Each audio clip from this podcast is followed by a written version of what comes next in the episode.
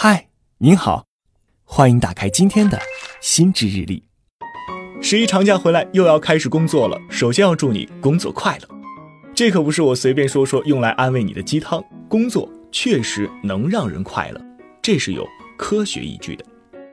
美国有个心理学家叫米哈里·契克森·米哈赖，他做过一个著名的心理学实验，研究人什么时候最快乐。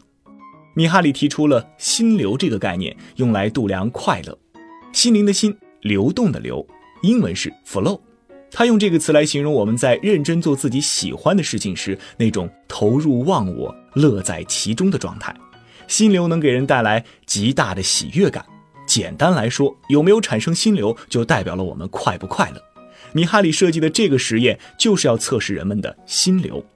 米哈里让一百多位不同行业的受试者用整整一周的时间随身佩戴呼叫器，每天呼叫器会不定时响八次。一听到响声，受试者就得马上填表格，记录当时所做的事情和心情状态。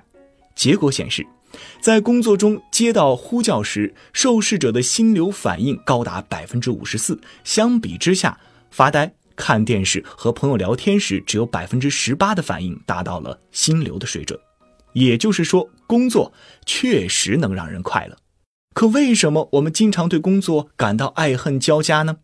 因为并不是所有的工作都能让人快乐，有的能，有的不能。《深度工作》一书的作者卡尔纽波特以研究工作状态著名，他把工作状态分为两种，一种叫深度工作，另一种叫做浮浅工作。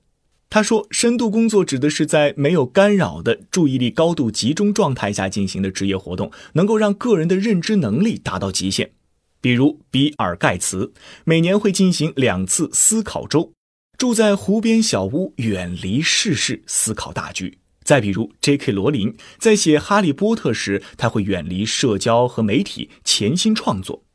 放到我们自己身上，我们连续数小时心无旁骛地敲一段代码。画一幅图画，写一篇文章，这些都是深度工作。浮浅工作呢，指的是对认知要求不高的那些事务性任务，往往能在注意力受到干扰的情况下开展，比如接打电话、回复电子邮件、收发文件等等。为了研究不同工作状态对情绪的影响，神经学家做过一个实验，他们通过观察大脑杏仁核的反应来测量受试者的幸福指数。杏仁核是一个脑部组织，长得像杏仁的形状，附着在大脑海马体的末端。它是人体的情绪中心。实验结果显示，人们在深度工作时会刺激大脑杏仁核产生活跃反应，从而产生幸福感；而长时间从事浮浅工作时，杏仁核就反应平平，人也显得十分沮丧。想想看，还真是跟我们平时的经验相符呢。完成一个大活后，神清气爽，状态极佳；而处理一上午琐事儿，就会头昏脑胀，精神萎靡。这也就证实了，深度工作可以给人带来快乐，而浮浅工作则会令人沮丧。那么，究竟怎样才能进入令人快乐的深度工作状态呢？这里有四条建议给你。第一条，选择自己的深度工作哲学，并养成习惯。比如，你可以在每周一、三、五深度工作，把浮浅工作集中在周二、周四完成，这是双峰哲学；也可以在一天的清晨或者深夜不受干扰的时候深度工作，这是节奏哲学；还可以远离一切干扰，专注于自己的工作，这是禁欲主义哲学。但无论选择了哪种深度工作哲学，都需要不断重复，久而久之养成习惯后，就能更容易进入深度工作状态了。第二条建议。练习管理自己的注意力，比如闲着没事儿时试着思考一个难题，或者练习记扑克牌，这些做法都能够帮助你训练集中注意力的能力。注意力越集中，就越是容易进入深度工作状态。第三条。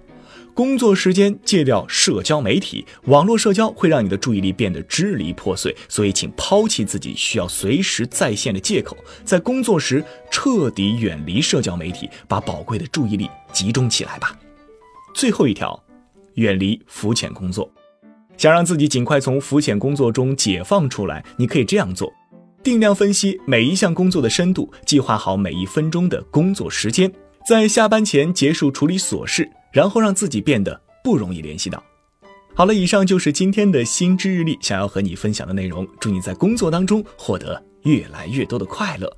我是玉林，我在评论区等你留言。